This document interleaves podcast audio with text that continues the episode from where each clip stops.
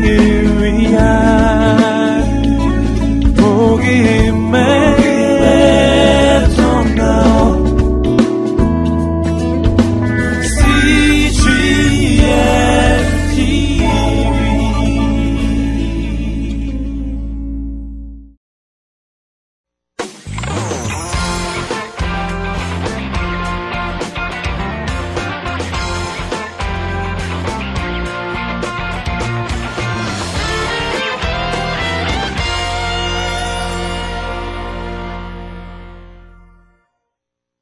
그리고 이 누가복음을 통해서 우리가 어, 볼수 있는 또 측면이 뭐냐? 바로 이방인을 이방을 비추는 빛이다 하는 것이죠.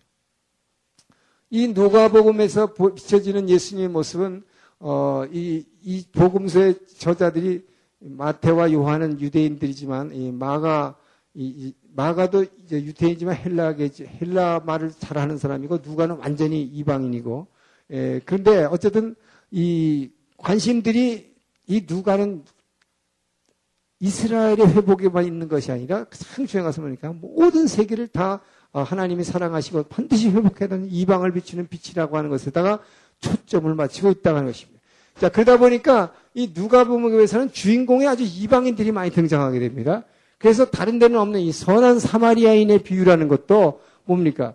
유대인이 아니잖아요. 진짜 너희 중에서 진짜 이웃이 누구냐, 참 이웃이 누구냐를 예수님이 얘기하면서 왜 사마리아인을 들까요? 왜 이방인을 드는 것입니다. 그래서 이 이방인이 너희들이 정말 아브라함의 후손이라고 너무 재지 말라는 거예요. 그것이 너희들 그것 그것 때문에 너희들이 망하고 있으니까 오히려 이방인의 모습, 이 진짜 친구가 누구고 진짜 이웃이 누군가를 배우라. 자 그리고 똑같이 병 뭐예요? 병 고친 사람 많이 있었고 있었지만 뭐예요? 문둥병자 예를 들면서도 뭘 얘기 됩니까? 10명의 문둥병자를 고쳤는데 오직 예수께 감사한 이는 이방 사람이다 하는 것입니다. 이것을 계속 강조해요. 그리고 이 누가복음에서는 비유를 들면서 또 그렇게 돼요. 그 당시 믿음에 대해서 얘기하면서 어, 사렙다 과부, 이 시돈과 두로 지방에 있는 사렙다 과부, 엘리야 때의 과부가 이스라엘의 과부가 얼마나 많았느냐. 아브라함 후손 가운데 과부가 얼마나 많았냐. 근데 그 중에서 뭐예요? 사렙다 과부만한 그런 믿음을 누가 보겠느냐는 것이요. 자기 먹을 게 다 떨어져가지고 지금 3년 동안 기근이 든 그 기근이 올 판인데 지금 아무것도 먹을 것 없는데 밀가루 뭐예요 가루 한 줌하고 기름 한 모금 남은 걸 가지고 자기 아들하고 그거 떡 한 덩어리 만들 먹고서 죽으려고 그랬는데 그거를 달라고 하는 참 엘리야도 참 대단하지만 예? 예, 그 하나님께서 네가 이대로 나에게 주게 되면 하나님께서 3년 반 동안 앞으로 기근 동안 너희 가정에 이 밀가루 반죽이 뭐야 계속 채워질 것이고 기름이 채워질 것이라고 하는 그것을 믿음으로 받아들였던 그 믿음을 칭찬하시는 예수님이에요. 그래서 이스라엘 백성들은 그냥 제껴놓고 여기서 계속해서 누가는 주인공을 이방인 이방인으로 등장시키고 있는 것을 보게 된다는 것이. 그래서 어, 족보를 이제 족보 나중에 보겠지만 족보에서도 어, 아브라함의 후손이 아니라 뭐야 이 예수님을 갖다가 아담의 자손이다. 그래가지고 참 모든 인류를 다 구원의 자라고 하는 것을 계속 강조하고 있는 누가의 복음을 예, 보게 되는 것이죠. 자, 그러면서 누가복음에서는 또 아주 재밌는 게 있습니다. 누가복음에서는 이, 이 누가는 이 뭡니까 어, 의사니까 또 누가는 의사니까 아주 예리해 가지고 병이 낫는 것도 그냥 낫다. 사람들은 병이 예를 들어서 말이죠. 마가복음은요, 얼마나 이게 아주 그냥 박진감이 넘치냐면요, 마가복음에는 이렇게 얘기해요. 이 사람 아주 젊고 젊은 사람이 썼기 때문에 아주 박진력이 있습니다. 그래서 제자들 부를 때도, 자, 어, 베드로하고, 베드로하고 안드레가 이 그물, 갈릴리오스에서 그물을 이렇게 던지고 있는 모습을 보고서 예수께서 따르라 하시니 곧 이미디어트리 따랐더라. 할렐루야. 아, 그 다음에 병자에게 손을 대시니 그가 즉시 눈을 떴더라. 할렐루야. 이런 식으로 막콧 즉시 하면서 막 전개가 그냥 툭툭툭툭 빠르게. 근데 누가는 모르게 얘기하느냐. 이, 이 뭐예요. 38년 된 병자가 어, 일, 일어나는데 어떻게 해요? 그냥 병자가 일어났더라. 이렇게 하면 될 것 같다가 의사니까. 예, 발에 힘줄이 힘을 얻고 이런 식으로 아주 구체적으로 얘기하는 거죠. 의사는 뭐야, 어, 뭐 열이 몇 도고 뭐 이렇게 해서 얘기를 하잖아요. 자, 아, 이런 식으로 아주 자세히 얘기를 하는데, 자, 근데 여기서 누가가 우리에게 준 아주 중요한 것이 있습니다. 마태복음에서는 천국의 본질에 대해서 그 왕이 천국이라고 하는 것은 이 안으로 오는 것이라는 것을 산상수를 통해서 말씀했다면 누가는 가장 놀라운 것은 누가복음 16장이 누가복음 16장에 나오는 이 죽은 나사로 거지 나사로 자 거지 나사로의 비유입니다. 이 거지 나사로와 부자의 비유 이 비유를 통해서 우리에게 여러분 이 구약의 이스라엘 백성들은 한 번도 들어보지 못했던 최초로 우리에게 영원한 천국과 지옥의 모습을 우리에게 보여주고 있다고 하는 것입니다. 할렐루야. 이것은 굉장히 대단한 것입니다. 여러분과 나는 지금 이미 하도 많이 들어서 어렸을 때 들었고 뭐 예수 믿고 나서 하도 많이 들었기 때문에 영원한 천국과 지옥이라는 것이 영원한 것이 있다는 것을 우리는 당연한 거로 알아요. 근데 이것을 누가복음에서 이 누가복음 16장에서 이 비유가 없었다면 절대로 할 수가 없습니다. 자, 그래서 이 비유가 그렇게 중요한 거예요. 그래서 우리는 영원 죽고 한 번 죽으면 이 살아있을 때 믿어야 된다는 것이 얼마나 중요하다는 것을 누가복음을 통해서만 우리가 알 수 있는 것입니다. 자, 그래서 이게 죽고 나니까 우리가 거지 나사로는 이 천국에 가 있고 낙원에 가 있고 이 부자는 뭐예요? 이 지옥에 가 있다 이 말이에요. 근데 지옥에 가면은 정말 목이 말 목이 탄다 유황불에서 막 끓는 불에 고통받고 있다는 모습을 바로 이 비유를 통해서 예수님이 말씀하신 것입니다. 자, 뭐라고 얘기합니까? 목이 너무 말라가지고 죽을 지경인데 이 부자가 저 위를 쳐다보니까 저 위에는 뭐야? 예? 나사로가 그것도 혼자 있는 것도 아니야. 아브라함의 품에 탁 안겨 있는데 그 앞에는 멋진 시냇물이 흐르고 있는 거야. 그러니까 내 목이 너무 타니까 저 나사로의 새끼 손가락으로 그 물을 찍어서 내 혀를 서늘하게 하소서라고 아브라함에게 기도하는 모습이 나옵니다. 자, 이렇게 기도하는데 이 기도는 거절되는 것입니다. 자, 이것이 얼마나 비참한 거예요. 예, 이 기도가 거절되죠?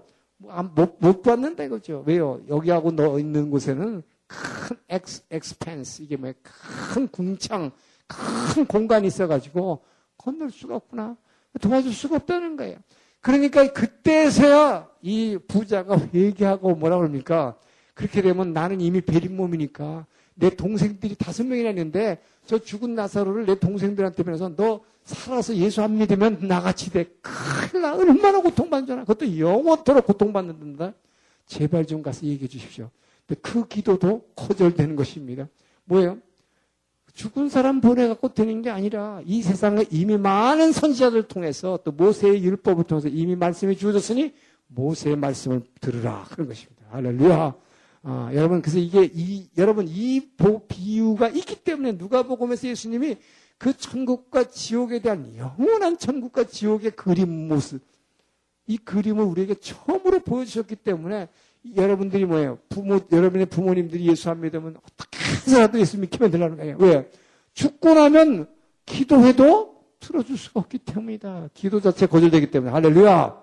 예. 자, 얼마나 참 이 귀한 복음서입니까? 또 여기다가 이 탕자의 비유를 통해서 이 한 사람이 죄를 짓고 죄인이 한 번 죄 짓고 난 그 결과는 고통이다. 근데 이 고통 가운데서 아버지께로 돌아오는 회복의 과정을 아무도 간섭하지 않고 스스로 어, 아버지의 사랑을 깨닫고 돌아오는 그 이야기를 통해서 이 구원의 과정을 아주 기가 막히게 설명하고 있는 것이 또 누가복음인 것이죠. 이렇게 누가복음은 바로 어, 이런 측면을 우리에게 보여주고 있다고 것이다. 자, 아, 이렇게, 그 다음에 이제 요한복음인데, 에, 이 요한복음이 이제 중요하죠. 자, 이 요한복음은, 요한복음은 이 공간복음과 아주 어, 다른 견해를 가지고 있습니다. 그러니까 이 땅에 오신 예수님의 모습을 우리에게 비춰주는데 아주 다른 모습으로 보여주고 있다. 자, 그분의 모습을 우리에게 보여주는데 요한복음은 어떻게 보여주고 있느냐? 아주 완전히 색다르게 보여요. 자, 이 땅에 오신 예수님을 어떻게 탄생해서 살았고 어떻게 부활하셨느냐는 얘기를 하지 않고 요한복음은 이 땅에 오신 예수님이 아예 본질이 그분이 누구냐? 그분의 본질은 누구냐? 어, 예수님이라는 게 도대체 어떤 분이냐는 거예요.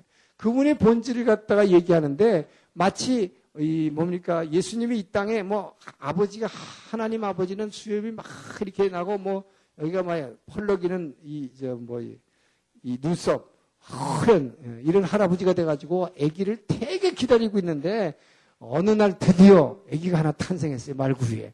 그러니까 이때부터 하나님의 아들이 생긴 거냐 하는 거예요. 그게 아니라는 것이죠. 바로 그 하나님이 이 땅에 오신 예수님은 그때부터 하나님 아들이 된 게 아니라 태초부터 in the beginning 이 세상을 창조하기 전에 태초에 말씀이 계시라. 할렐루야. 바로 그분의 본질을 파고드는 기쁘다 구조선에 이 땅에 탄생하신 예수의 모습은 전혀 없고 뭐 스케일이 엄청나게 큰 복음서다.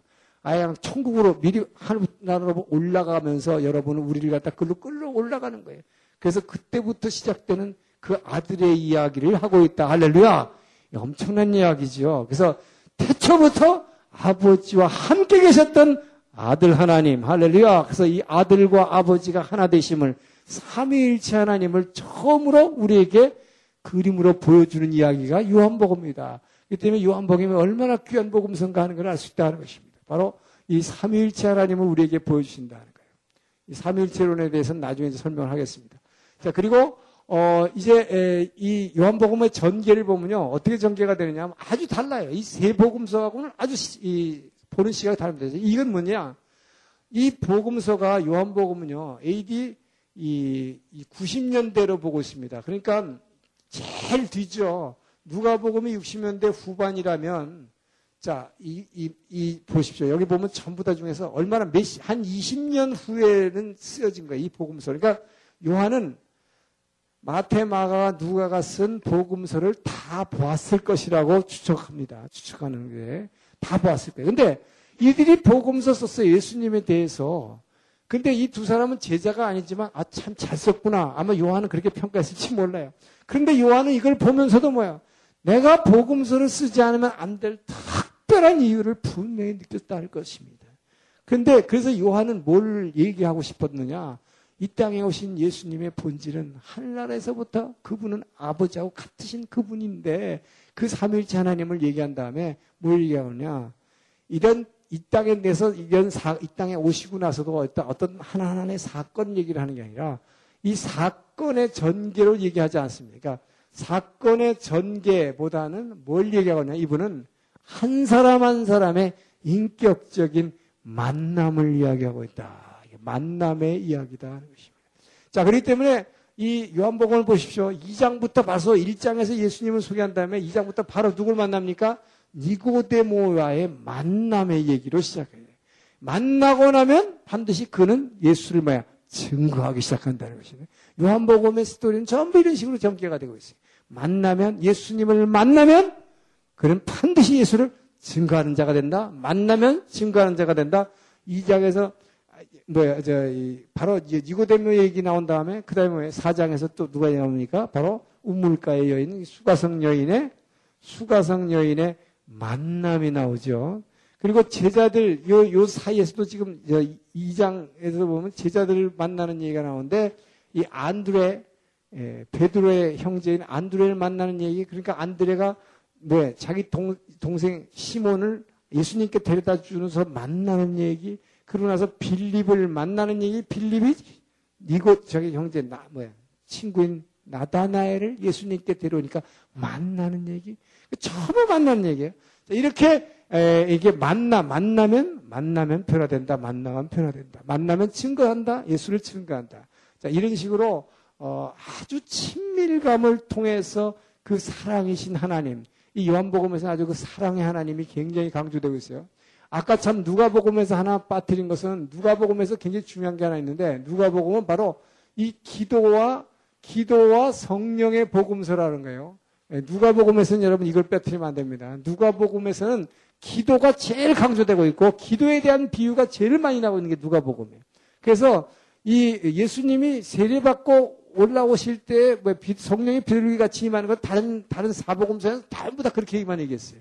그 예수님이 성령 세례 받으니까 비둘기같이 성령이 맞다고 사복음서 다른 복음서가 다 그렇게 얘기하고 있는데 누가복음만 예수님이 세례 받고 뭐야 기도하시면서 물수로 올라올 때에 성령이 비둘기같이 임재한다고 얘기하는 것입니다. 그래서 성령이 여러분 우리에게 성령에 체험하게 되는 그 원리를 누가복음에서는 아주 구체적으로 얘기하고 있다. 기도할 때 성령이 임한다. 할렐루야. 예, 기도에 대해서 얘기하고 있고 또 성령에 대해서 어떤 복음서보다도 제일 많이 얘기하고 있다. 이 요한복음에서도 바로 이 성령에 대해서 제일 많이 얘기하고 있어.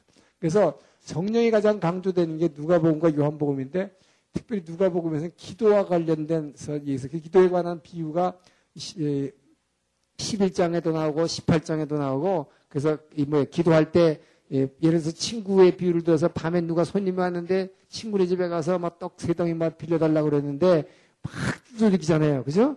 그러니까 그 친구가 왜 그 떡을 빌려줍니까? 친구기 때문에 빌려주는 게 아니라 막 강청함을 인하여 제발 빌려달라고. 자, 그래서 친구도 이렇게 하면 빌려주는데 하물며 하늘에 계신 너희 아버지가 성령을 선물로 달라고 그러는데 주지 않겠느냐. 할렐루야. 바로 주님께서 구하는 자에게 강하게 구하는 자에게 반드시 주실 것이라고 하여튼 기도에 대해서 계속 얘기하고 있습니다. 그래서 세리, 저 18장에 보면 세리와 이 부, 저 바리새인의 기도에 대해서 비교를 하고 계시고 하여튼 기도에 대해서 제일 많이 해요. 근데 요한복음은 어, 성령에 대해서 어, 자, 얘기할 뿐만 아니라 자, 이, 이 요한복음은 바로 이 만남을 강조하고 있을 뿐만 아니라 그 다음에 다른 공관복음에서는 전부 이적을 얘기하고 있습니다. 이적, 기적이다, miracle. 이 miracle이라는 표현을 안 쓰고 이 이적이라는 표현 대신에 요한복음에서만큼 표적이라는 말 씁니다.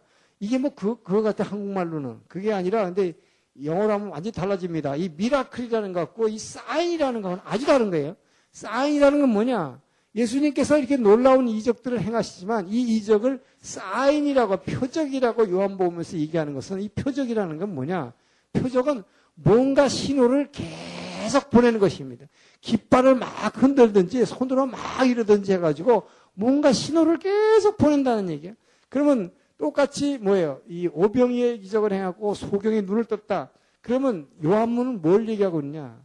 다른 공간복음에서는 그것을 그냥 하나의 사건으로 쭉 기록을 하고 있는 것입니다. 객관적으로. 근데 요한은 뭐라고 하냐? 이것을 사인이라고 하는 것은 말하자면 요한은 그 사건 현장에서 옆에서 이렇게 보고 있는 것처럼 하고 있는 거예요. 그래서 당신 말이야 지금 그 사람으로 당신 지금 읽고 있지 지금 예수님이 병저 뭐야 그 소경에 지금 눈을 뜨게 했는 걸로도 당신 지금 읽고 있는데 요한이 지금 옆에서 보고 있는 거야 여러분 성경책 읽을 때 그래서 마치 뭐라고 했냐 너 그 사람 사람으로 오신 그분이 지금 그 소경을 고쳤는데 그 사람이 고친 것이 그게 그냥 miracle 이적이니까 너 입만 딱 벌리고 그러고 있지 말고 그분이 바로 너한테 지금 사인을 보내고 있다 뭘 그분이 살아계신 하나님이다.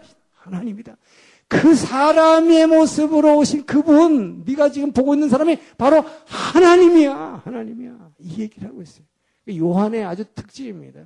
그래서 요한은 아주 직접적으로 우리에게 끊임없이 그분이 하나님이다. 그분이 하나님이다. 사랑같이 보이지만 그분이 하나님이다.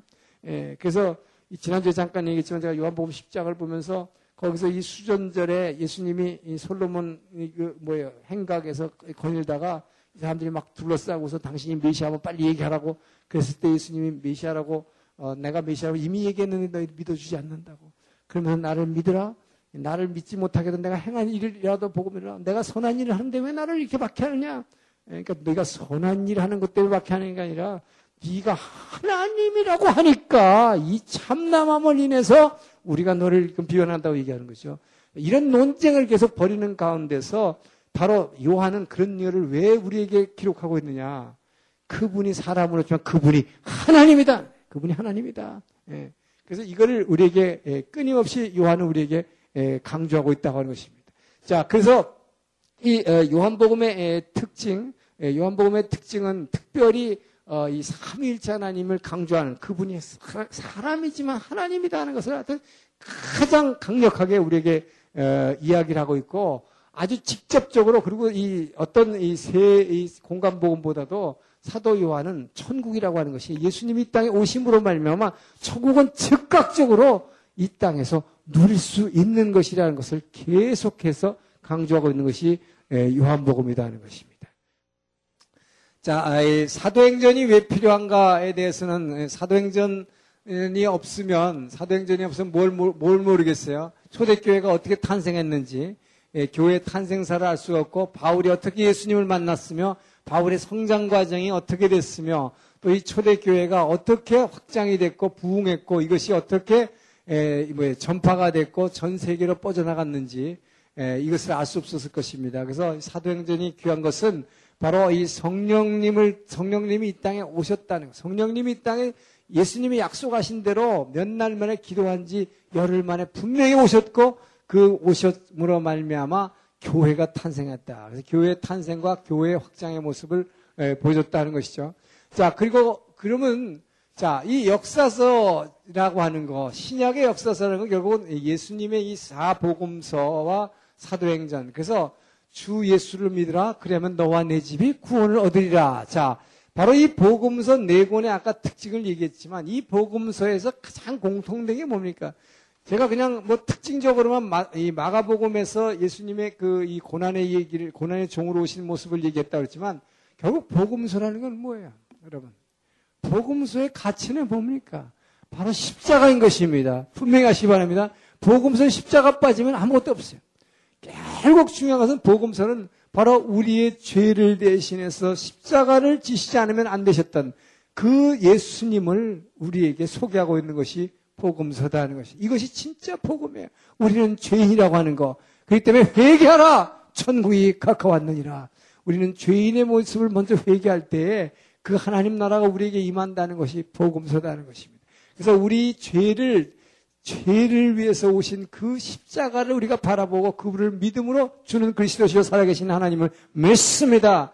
라는 고백을 할 때 우리가 구원을 얻는다고 하는 이야기를 하고 있죠. 그래서 이것을 우리가 칭의의 구원이라고 했습니다. 우리가 예수를 믿음으로 말미암아 의롭다 칭함을 얻는 것입니다. 그래서 우리는 전혀 아직도 의롭지 않지만 하나님은 우리를 그 예수를 그리스도로 고백하는 순간 우리를 의롭다 칭해 주시는 justification, justify 우리를 의롭다고 칭해 주시는 사건. 자, 이것이 이 신약에 있어서의 복음서와 이 사도행전 역사서의 의미다 하는 것입니다.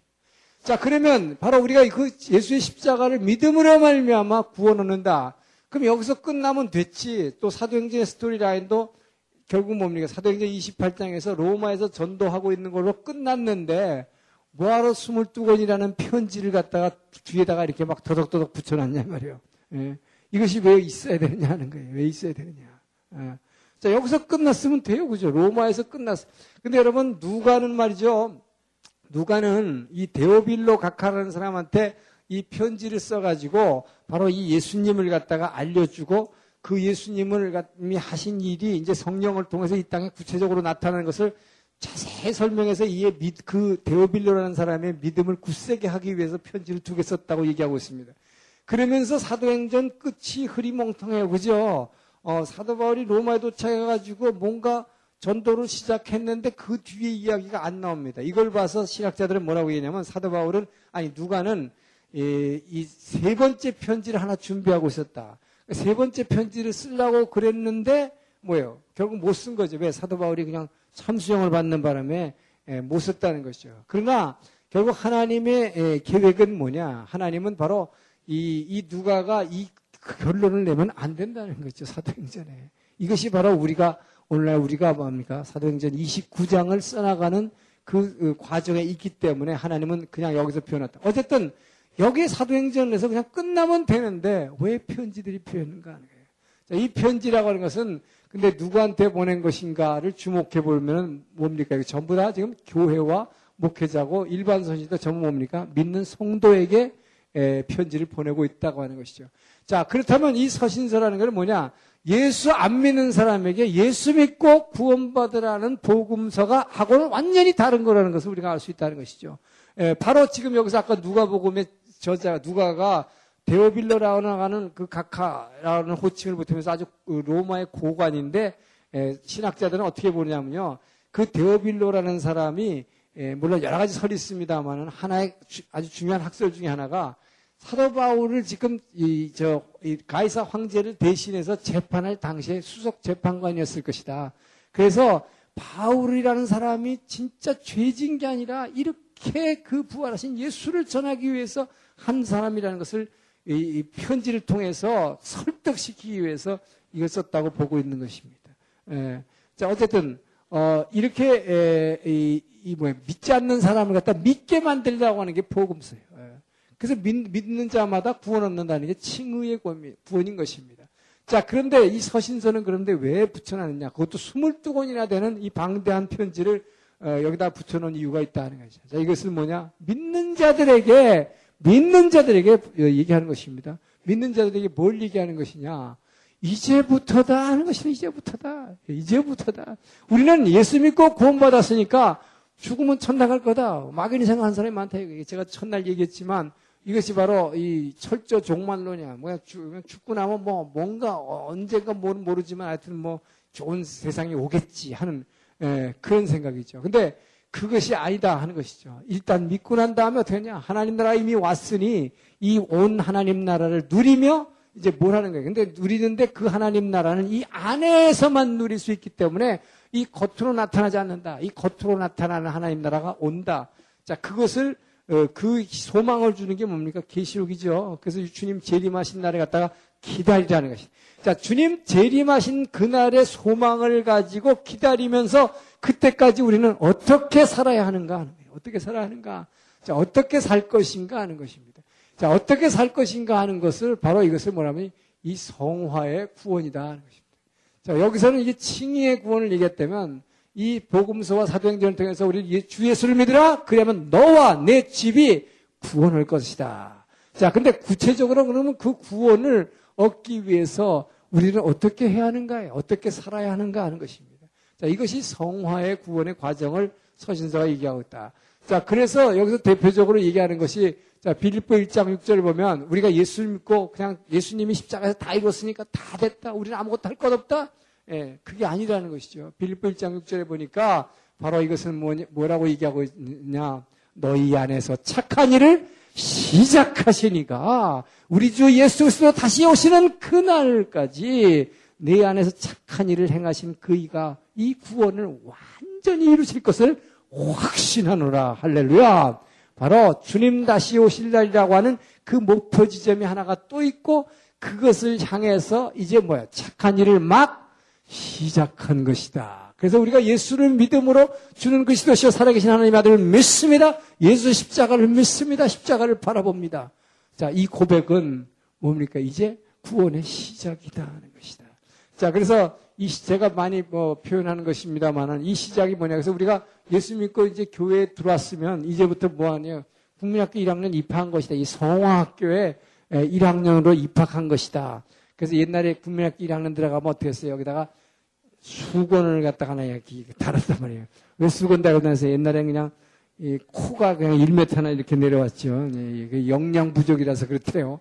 예, 그래서 하여튼 이 국민학교 1학년 들어왔어요. 그래서 뭐 이 하나 둘 셋 넷하고 걸었던 생각이 나는데 우리가 예수 믿고 구원받으면 이제 이 시작 1학년생 된 것이다. 이제부터 거룩하게 변화되는 과정 학교에 들어온 것이다. 그래서 사도 바울이 얘기하는 것이 빌립보 2장 12절 13절 말씀 그런즉 너희는 뭐 두렵고 떨림으로 이 예수님이 십자가에서 이루신 이 구원을 너희 안에서 성취하라. accomplish your salvation. 주님께서 십자가에서 이루신 이 놀라운 구원을 너희 삶 가운데 완전히 성취하라는 것입니다. 이 구원을 붙잡고 이루라고 하는 것입니다. 자, 근데 그것을 어떻게 이루느냐? 너희가 그 두려운 것 떨리는 마음으로 이 구원을 이루려고 말씀과 기도를 붙잡고 그렇게 나가면 너희 안에서 행하시는 이는 하나님이시니 그 하나님이 너희로 기쁜 소원을 두고 너희로 행하게 하시느니라. 할렐루야.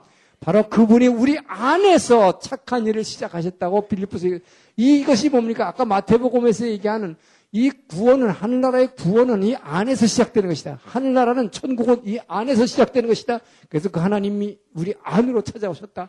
너희 안에서 착한 일을 너희 안에서 시작하셨고 우리가 두렵고 떨리는 마음으로 주님이 이루시는 구원을 이제 붙잡기 시작하면 이제 어떻게 되느냐? 너희 안에 계신 이 안으로 찾아오신 하나님께서 너희로 기쁜 소원을 두고 너희로 행하게 하시느니라. 할렐루야. 이것이 이스라엘 백성들과 다른 것은 이스라엘 백성들은 돌, 돌, 돌판에 새겨진 그 말씀을 붙잡고 어떻게 해서라도 내가 이걸 지켜보려고 막 내가 뒹굴어 보는 거예요. 그런데 안 되는 것입니다. 내 의지로는 이것이 안 되는 거예요. 그런데 뭡니까? 바로 성령을 우리 안에 부어주셔서 우리 안으로 찾아오신 그 하나님이 이 안에 돌짝밭을 깨고 이 안을 완전히 헷가닥 변화시키는 것입니다. 할렐루야.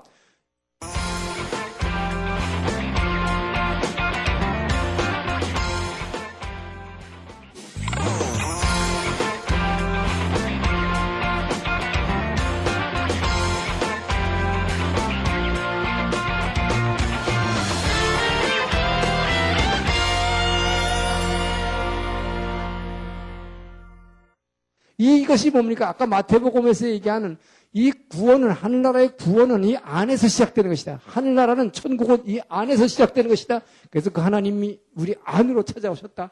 너희 안에서 착한 일을 너희 안에서 시작하셨고 우리가 두렵고 떨리는 마음으로 주님이 이루시는 구원을 이제 붙잡기 시작하면 이제 어떻게 되느냐? 너희 안에 계신 이 안으로 찾아오신 하나님께서 너희로 기쁜 소원을 두고 너희로 행하게 하시느니라. 할렐루야. 이것이 이스라엘 백성들과 다른 것은 이스라엘 백성들은 돌, 돌, 돌 판에 새겨진 그 말씀을 붙잡고 어떻게 해서라도 내가 이걸 지켜보려고 막 내가 뒹굴어 보는 거예요. 그런데 안 되는 것입니다. 내 의지로는 이것이 안 되는 거예요. 그런데 뭡니까? 바로 성령을 우리 안에 부어주셔서 우리 안으로 찾아오신 그 하나님이 이 안에 돌짝밭을 깨고 이 안을 완전히 헷가닥 변화시키는 것입니다. 할렐루야. 이 안을 변화시킴으로 말미암아 너희 안에서 행하시는 이는 하나님이시니. 그래서 바로 이 새 언약의 약속이 새 영을 부어주심으로 말미암아 이 굳은 마음 돌짝밭을 확 와장창 깨어부시고 이것을 말해 좋은 밭으로 바꿔주시는 하나님 할렐루야. 너희 안에서 행하시는 그 하나님이 너희로 기쁜 소원을 두고 너희로 행하게 하시니라. 바로 변화를 얘기하고 있다고 하면서 변화, 변화. 아, 이 변화하는 것입니다. 그래서 바로 우리 예수 믿고 구원받았다고 입으로 이렇게 고백해서 우리는 의롭다고 구원을 받았지만 의롭다 칭함을 받고 하나님의 자녀로 부름받았고 이때부터는 이제 천국의 생명책에 기록이 됐음에도 불구하고 이제부터 변화가 일어나야 되는데 이 변화는 어디서 일어나냐? 이 안에서 일어나야 된다. 할렐루야. 이 안에서 변화가 일어나지 않으면 우리가 예수 믿는다 그러면서 교회만 왔다 갔다 하지 절대로 우리의 삶 가운데서 천국을 누릴 수가 없기 때문인 것입니다. 그렇기 때문에 우리는 반드시 이 안을 변해야 되는데 그래서 여러분 성경을 왜 내가 지식으로 배워서는 안 되고 우리가 이 말씀을 영으로 임재시켜야 되냐 이것이 바로 이겁니다. 이 변화라는 건 뭡니까? 이것을 transformation, transformation. 자, 여러분 보세요. 이 포메이션이라는 폼이라는 게 뭡니까? 우리말로도 이거 아, 어, 저 사람 되게 폼 잡네. 이게 폼이에요. 그죠? 이 폼을 자꾸 잡는 거예요. 폼을 잡는데 여러분이 말씀을 갖다가 여러분 지식으로 자꾸 받아들이면 어떻게 되느냐? 인포메이션 하는 거 이게. 예. 이 안에서 자꾸 나가 점점 점점 이 폼이 더 잡혀져 이게. 이게 인포메이션이에요, 여러분. 예? 이 안에서 그냥 폼이 터 잡아. 그러니까 성경 공부 많이 하는 사람이 많이 알아요. 그런 사람들이 뭐냐? 인포메이션으로 꽉 차가지고 내 안에 나가 너무나 많아. 어. 그래서 말씀을 그냥 막 목사님 설교한 거 비판하고 말이야. 저, 저 다음에 그, 그렇게 얘기하면 안 되는데. 내 다 알고 있는데 저분 틀렸네. 막 이러면서 어, 비판하게 되네요. 그래서 이 인포메이션 하는 게 아니라 이 폼을 뭐예요? 완전히 바꿔버리는 것입니다. 그래서 이, 이것이 바뀌어지려면 이 말씀이 영으로 임재할 때 이 안에서 너희 안에서 행하시는 하나님이시니 그 하나님이 너희로 기쁜 손을 들어 행하게 하시는 거예요. 그렇기 때문에 이 말씀을 가지고 반드시 기도하지 않고는 변화되지 않는다는 것입니다. 그래서 제가 기도를 계속 강조하게 되는 이유가 여기 있어요. 자, 그러면서 자, 이 변화인데, 이 변화인데 어떻게 변화되라 하는 것입니까? 이 뭐를 향해서 변화되라는 거예요? 자, 이것이 바로 에베소 1장 4절에서 5절 말씀이죠. 자, 이 창세전에, 창세전에 아버지께서 우리를 그리스도 안에서 택하시고, 사랑 안에서 뭐에 거룩하고, 거룩하고, 흠없게 하시려고, 우리를 거룩하고 흠없게 하시려고 창세전부터 우리를 짓기도 전부터 그리스도 안에서 여러분과 나를 예수 안에서 잉태하고 계셨던 아버지임을 믿으시기 바랍니다. 바로 창세전부터 그분은 예수 안에서 왜 우리를 거룩하고 흠없게 하시기 위해서 이 땅에 태어났을 때 육신을 입고 일어났을 때 우리가 예수를 고백함으로 말미암아 이제 의롭다 칭함을 받았지만 이제부터 뭐야? 거룩하고 흠없는 존재가 되게 하려고.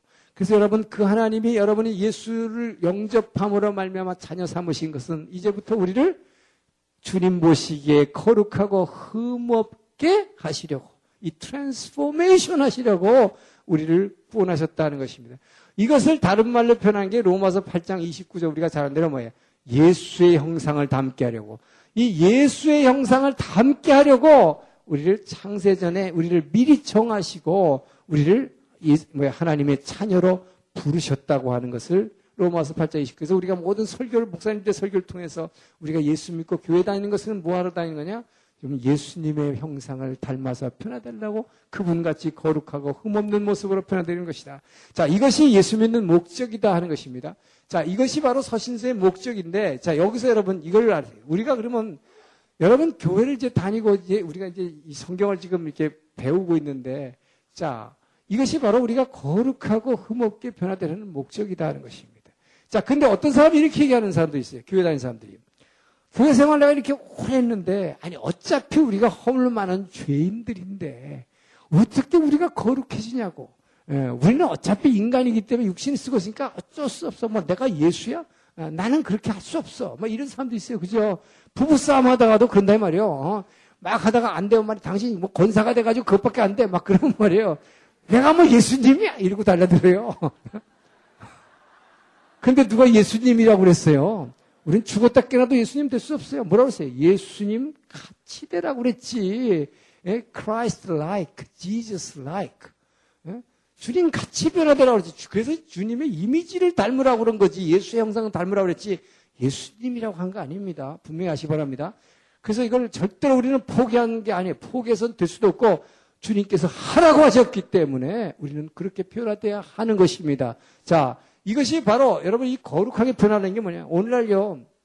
오늘날 교회에서 참 안타까운 현상이 오늘날 통계를 보면 지금 이 90년대를 지나가면서 2000년대로 오면서 오늘날 이 카톨릭과 기독교의 변화 추세를 보면 이 1990년대에는 기독교가 계속 올라갔죠 이렇게 그러다가 지금은 이 기독교 개신교는 밑으로 이제 하향 추세로 내려가고 있고 다운 슬로프에 지금 그리고 카톨릭은 이렇게 올라가고 있습니다. 왜 그럴까요, 여러분? 왜 그럴까요?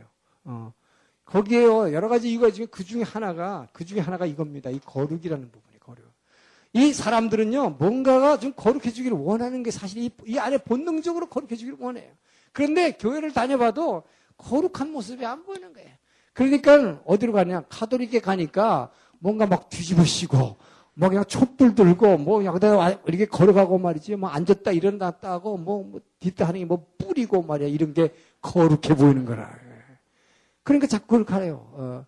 그리고 이 인간의 편의에 맞춰가지고 주일날 골프 가고 싶으냐? 그러면 주일날만 예배 드릴 필요 없다.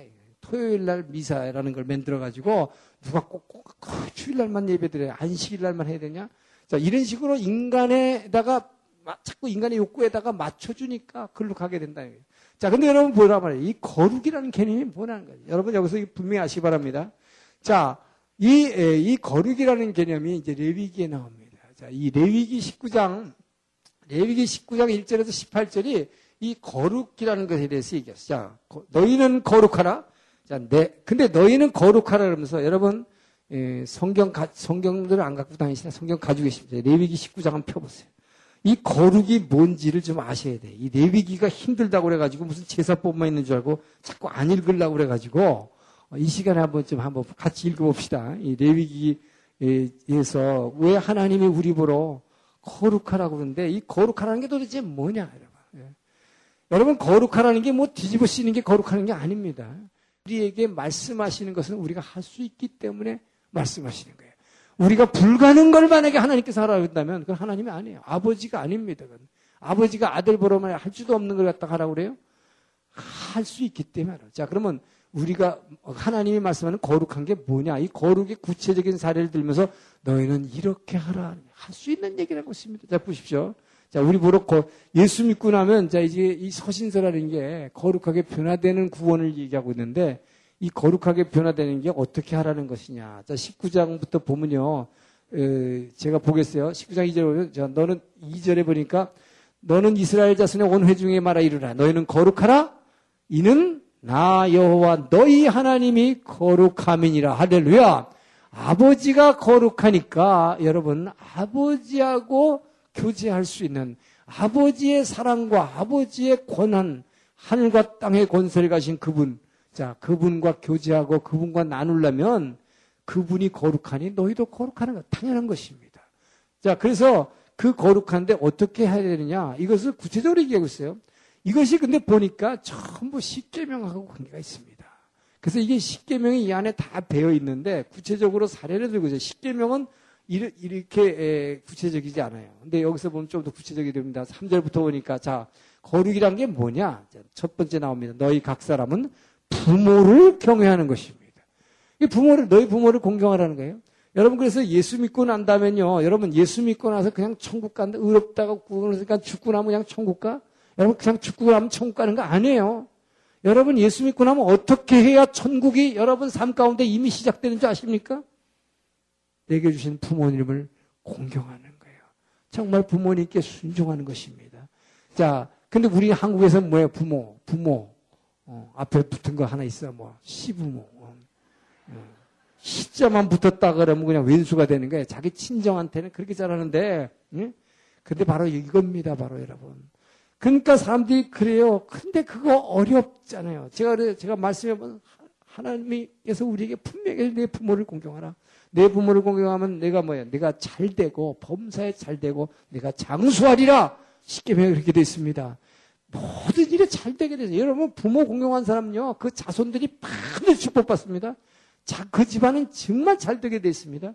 자, 그런데 에, 시어머니를 가진 그 며느리 이게 참 보통이 아니에요. 어. 사실 제 딸도 아주 좀 좀 이게 좀 이 주대가 강하신 시어머니 밑에 있는데 예, 그 힘들어 하는 것 같아서 어? 근데 그 아이가 다행히 믿음이 좋아요. 그래서 잘 섬기려고 그러는데 그래도 힘들어요. 그러니까 제 아내는 뭐라냐면 당신 말 씀은 좋지만 그건 진리는 사실이지만 그 당해보지 않으면 모르는다 이거요. 그렇다고 너무 그렇게 말씀으로만 얘기하지 마는데 근데 말씀으로만 얘기하지 마는 게 아니라 말씀밖에 없어요. 네? 말씀밖에 없어. 왜? 그 진리이기 때문에. 정말 힘들게 그러기 때문에 이게 뭡니까? 너희가 나를 따라오면 날마다 자기를 부인하고 자기 십자가를 지고 날 따르니 바로 이거예요. 우리는 끊임없이 나나나 하기 때문에 이 나가 자가 너무나 강해요. 그렇기 때문에 제가 항상 하는 얘기지만 어, 지금 지금 제 딸 같이 어떤 자매가 와서 말이에요. 아, 우리 시어머니는 이렇게 힘든 시어머니 주셨어요. 예? 저는 정말 뭐 교회에서 봉사도 잘하고 참 새벽 기도도 다니고 막잘 믿으려고 애쓰는데 저는 왜 이렇게? 제가 그래요. 예, 자매님은 바로 그런 시어머니 아니면 절대로 그 잘난 자아를 꺾을 수 없기 때문에 나를 부인해 줄 사람이 없어요 이 세상에. 하나님은 잘 믿는다 그러고 예수 사랑해요 맨날 그러면서. 여러분 정말 말 입으로만 그러고 앉았지 진짜 사랑을 못하는 거예요. 왜요? 내 계명을 지키는 자라야 나를 사랑하는 자라고 예, 우리가 알면서도 잘 안 돼요 근데 바로 그 나를 눌러주는 존재가 있어야 되는데 그 존재가 바로 하나님께서는 시어머니를 사용하시면 믿으시면 바랍니다. 여러분, 정말 내가 나를 부인 못합니다. 그렇기 때문에 여러분, 어디 가서 거절당하거나 할 때 우리는 막 이게 부르 떨지만 그 거절당할 때가 내가 구원받는 시기임을 믿으시기 바랍니다. 왜요? 그 사람이 아니고는 아니면 어떤 그 모임이 아니고는 나를 거절한 이 잘난 나는 절대로 꺾이지 않기 때문에 그래서 여러분, 그래서 이 부모를 주신 거예요. 그래서 이 시부모 여러분 이제 보십시오. 자, 여기서 계속 보세요, 이제 이게. 이게 지금 거룩해주는 방법이에요. 그래서 정말 시어머니에게 잘한 사람, 아, 저 사람은 거룩한 사람이다. 저 사람은 거룩한 사람. 여러분 그렇게 알아야 돼요.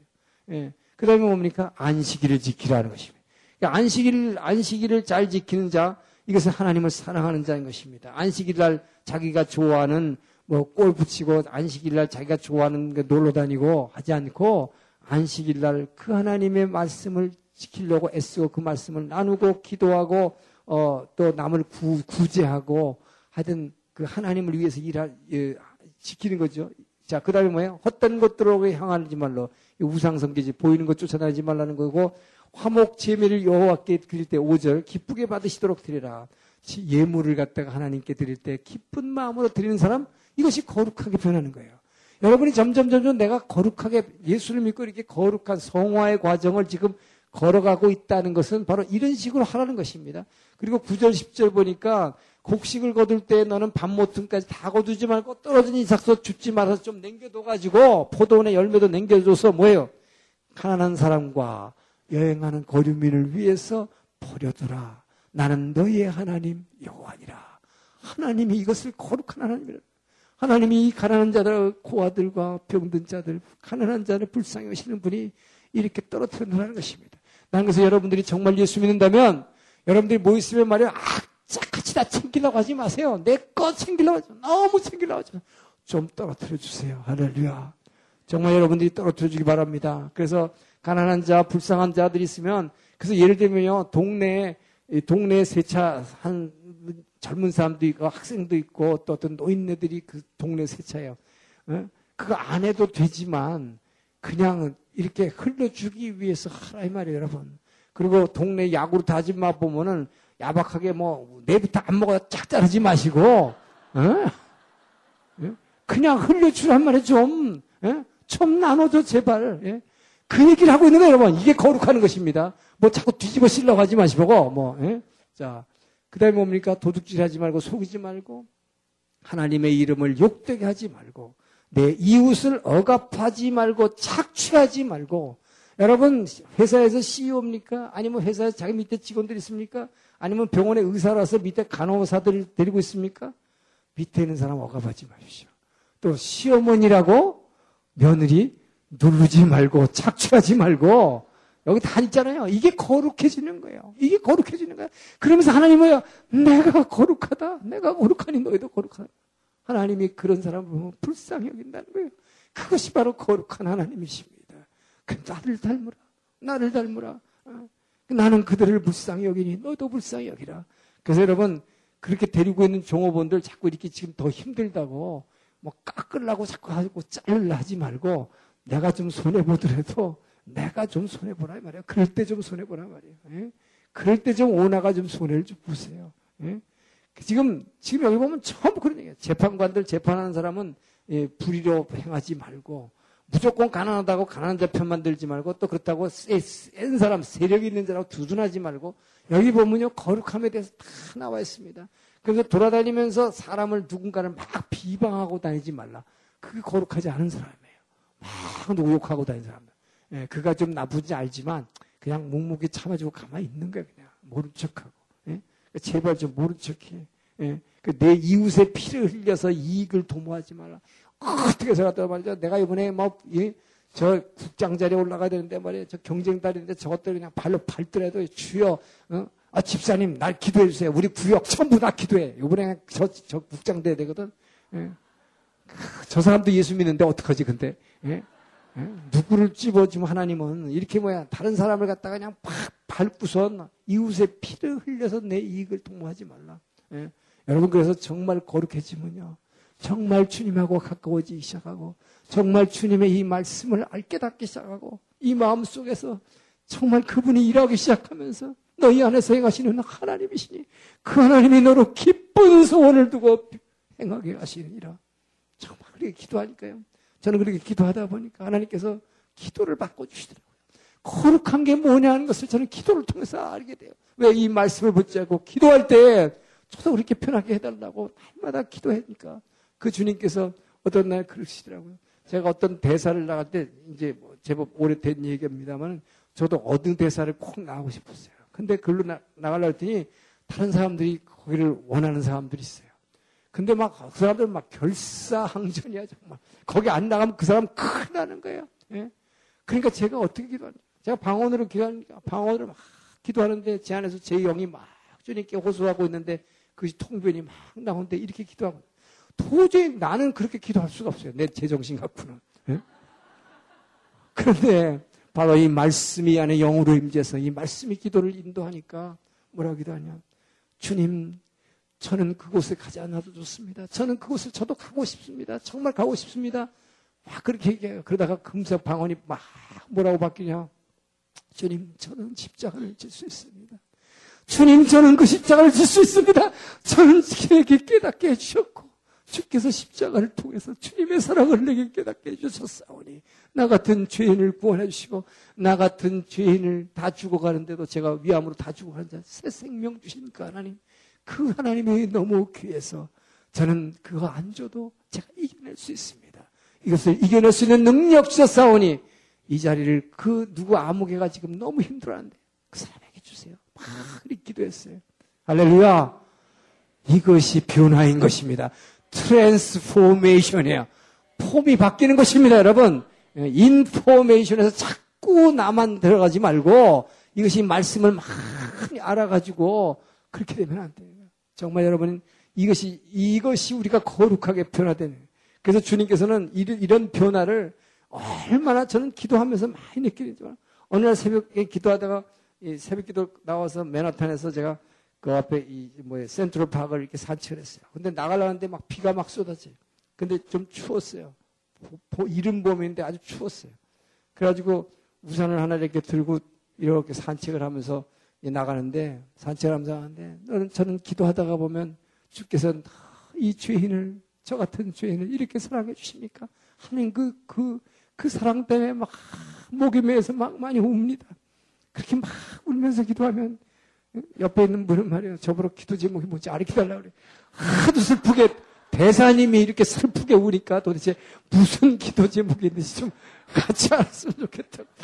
그런데 저는 그것 때문에 우는 게 아니라 정말 그분의 그 사랑과 그분의 임재 때문에 감격해서 우는 거예요. 예. 그래서 나 같은 죄인 이렇게 만나 그 사랑을 가지고 그 나가니까요. 맨 누군가가 정말 내가 긍휼을 베풀어 줘야 할 사람을 내게 보여주기를 내 마음 가운데서 늘 원하고 있어요.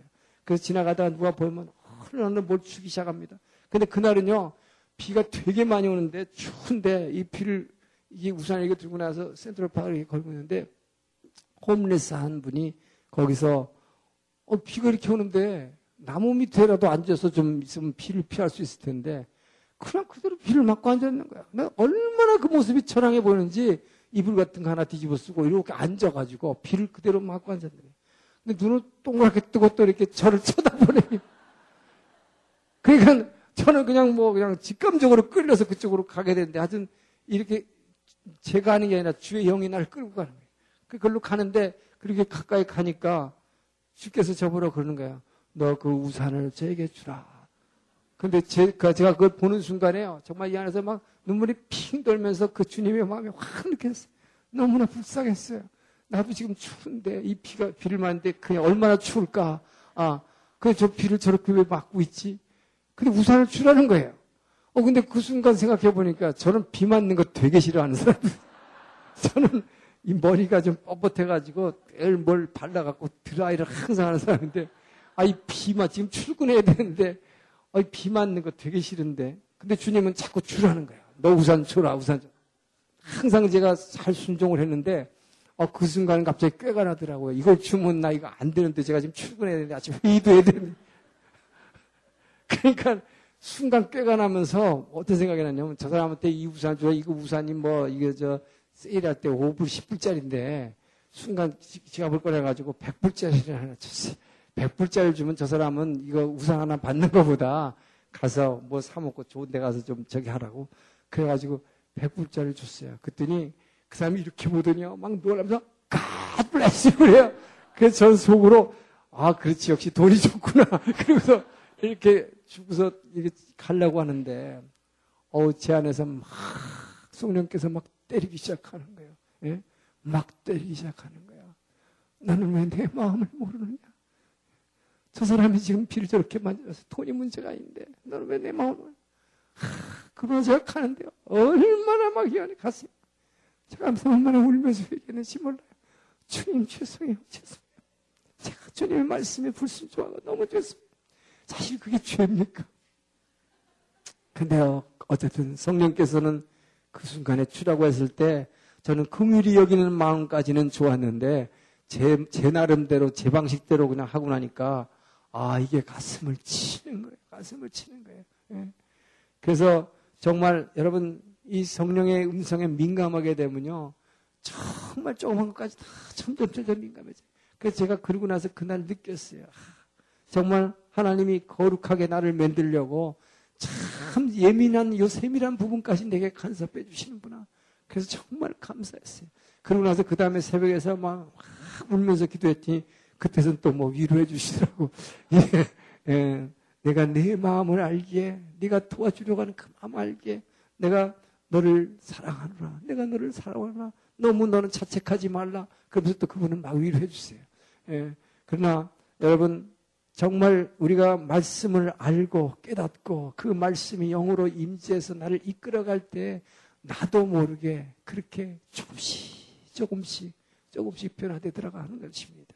바로 지금 여기서 성경에는 거룩하라는 것은 그래서 여러 가지가 있어요. 이번 레위기 19장을 쭉 계속 한번 읽어보시면서 기도할 때 내가 더 이렇게 거룩해지기를 원합니다. 이 말씀대로 살기를 원합니다. 주여 나를 인도하여 주시옵소서. 우리가 기도해야 될 것입니다. 자, 그래서 이, 이 지금 바로 성화라고 하는 것은 이렇게 거룩하게 우리 보러 변하라고 우리에게 에, 이야기하고 있다. 그래서 우리가 이렇게 주님을 닮아서 정말 변화되어야 되는 것은 이 여기서 이 베드로 우리가 베드로후서 3장 10절 말씀 보겠습니다. 베드로후서 3장 10절 한번 보십시다. 우리가 이 종말에 대한 다시 오실 주님에 대한 기대감. 자, 요한계시록에서 다시 오실 주님, 그 다시 주님이 다시 오실 때에 그때야 정말 이 땅에 완전한 하나님 나라가 눈에 보이는 하나님 나라, 만져지는 하나님 나라가 이 땅에 올 것입니다. 자, 그것을 대비하기 위해서 우리가 어떻게 살아야 하는 것을 베드로가 우리에게 얘기하고 있습니다. 예, 베드로가 얘기하고 있어요. 자, 베드로 후서 한번 보시죠. 베드로 후서 3장 10절에서 12절인데 여기서 11절이 키지만 10절부터 보겠습니다. 그러나 주의 날이 도둑같이 오리니 자 그러나 주의 날이 도둑같이 오리니 그날에는 하늘이 큰 소리로 떠나가고 하늘과 땅이 하여튼 다 풀어서 해쳐 없어진다는 것입니다. 자 11절에 보면 이 모든 것이 이렇게 다 풀어지리니 주님이 도둑같이 올 때는 이게 다 풀어지니 자 그러면 너희가 어떠한 사람이 되어야 마땅하냐 라고 퀘션을 하고 있어요. 그러면서 거룩한 행실과 경건함으로 하나님의 날이 임하기를 바라보고 간절히 사모하라. 할렐루야. 바로 이 베드로가 우리에게 권면하고 있는 것입니다. 주의 날이 다 도적같이 올 것이기 때문에 그때에는 이 세상에 있는 모든 하늘과 땅이 다시 변하고 새 하늘과 새 땅이 내려올 때는 바로 그때를 대비해서 우리는 어떻게 되냐? 거룩한 행실과 경건함으로 하나님 나라가 임하기를 바라보고 그것을 간절히 사모하라. 자, 그래서 그 사모함으로 우리가 변화되어 가는 과정. 이것이 바로 그 변화되는 방법을 이 서신서들이 제시하고 있는 것입니다.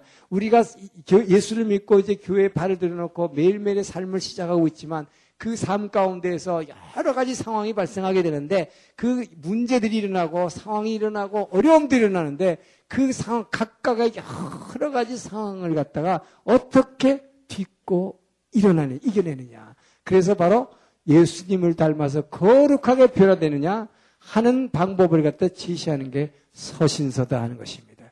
자, 그래서 우리는 이 서신서를 갖다가 반드시 예, 보면서 그 서신서를 통해서 우리가 닮아야 할 주님의 영상은 복음서를 보고 이 복음서를 본 다음에 이 서신서를 통해서 늘 다짐하고 이 서신서에서 가르쳐 주는 대로 위로부터 내리는 능력을 힘입어서 우리가 그분의 영상을 닮아서 점점 점점 변화되도록. 그래서 어떤 분은 그렇게 얘기합니다. 예수님은 우리에게 직접 어, 예수님이 나를 닮아라 이렇게라고는 얘기하지 않았다. 주님은 그렇게 얘기하지 않으셨어요. 근데 예수님이 얘기하신 건 아니지만 바로 아까 레위기에서 얘기해서 하나님이 하나님이 거룩하니 너희도 거룩하라고 분명히 얘기하셨고 바로 이 바울 서신들을 통해서 그리고 이 서신서들을 통해서 우리는 그분의 영상을 닮아서 변화되어야 한다는 것을 계속 강조하고 있기 때문에 우리는 그분을 닮아가야 하는 것입니다. 바로 우리가 이렇게 닮아서 변화되는 과정을 이 성화학교에 입학해가지고 이제 그분을 닮아서 변화되는 이 삶을 살아가려고 할 때에 내가 하는 것이 아니라 너희 안에서 너희가 바로 두렵고 떨리는 마음으로 이 구원을 이루려고 이 말씀을 붙잡고 이 말씀을 붙잡고 엎드려 기도하기 시작할 때 너희 안에서 행하시는 하나님이시니 그 하나님이 너희로 기쁜 소원을 이루고 너희로 행하게 하시리라. 할렐루야. 새 부대가 되게 하여 주시옵소서. 새 부대가 되고 새 물이 포도주로 변하는 역사가 일어나게 하여 주시옵소서.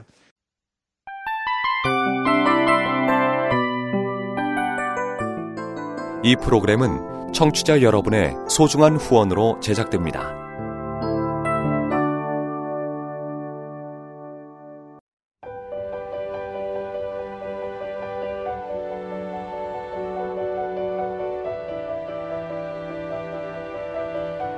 세상에는 수많은 교회들이 있지만 더 깊이 있는 말씀 강해를 찾기 위해 크기로만 교회를 선정하지 않습니다.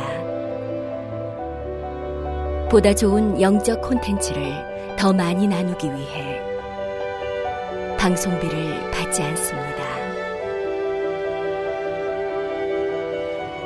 1년 365일 복음만 전하고 싶어서 우리는 광고를 하지 않습니다. 온누리의 복음을 땅끝까지 CGN TV와 함께 땅끝 성교사가 되주세요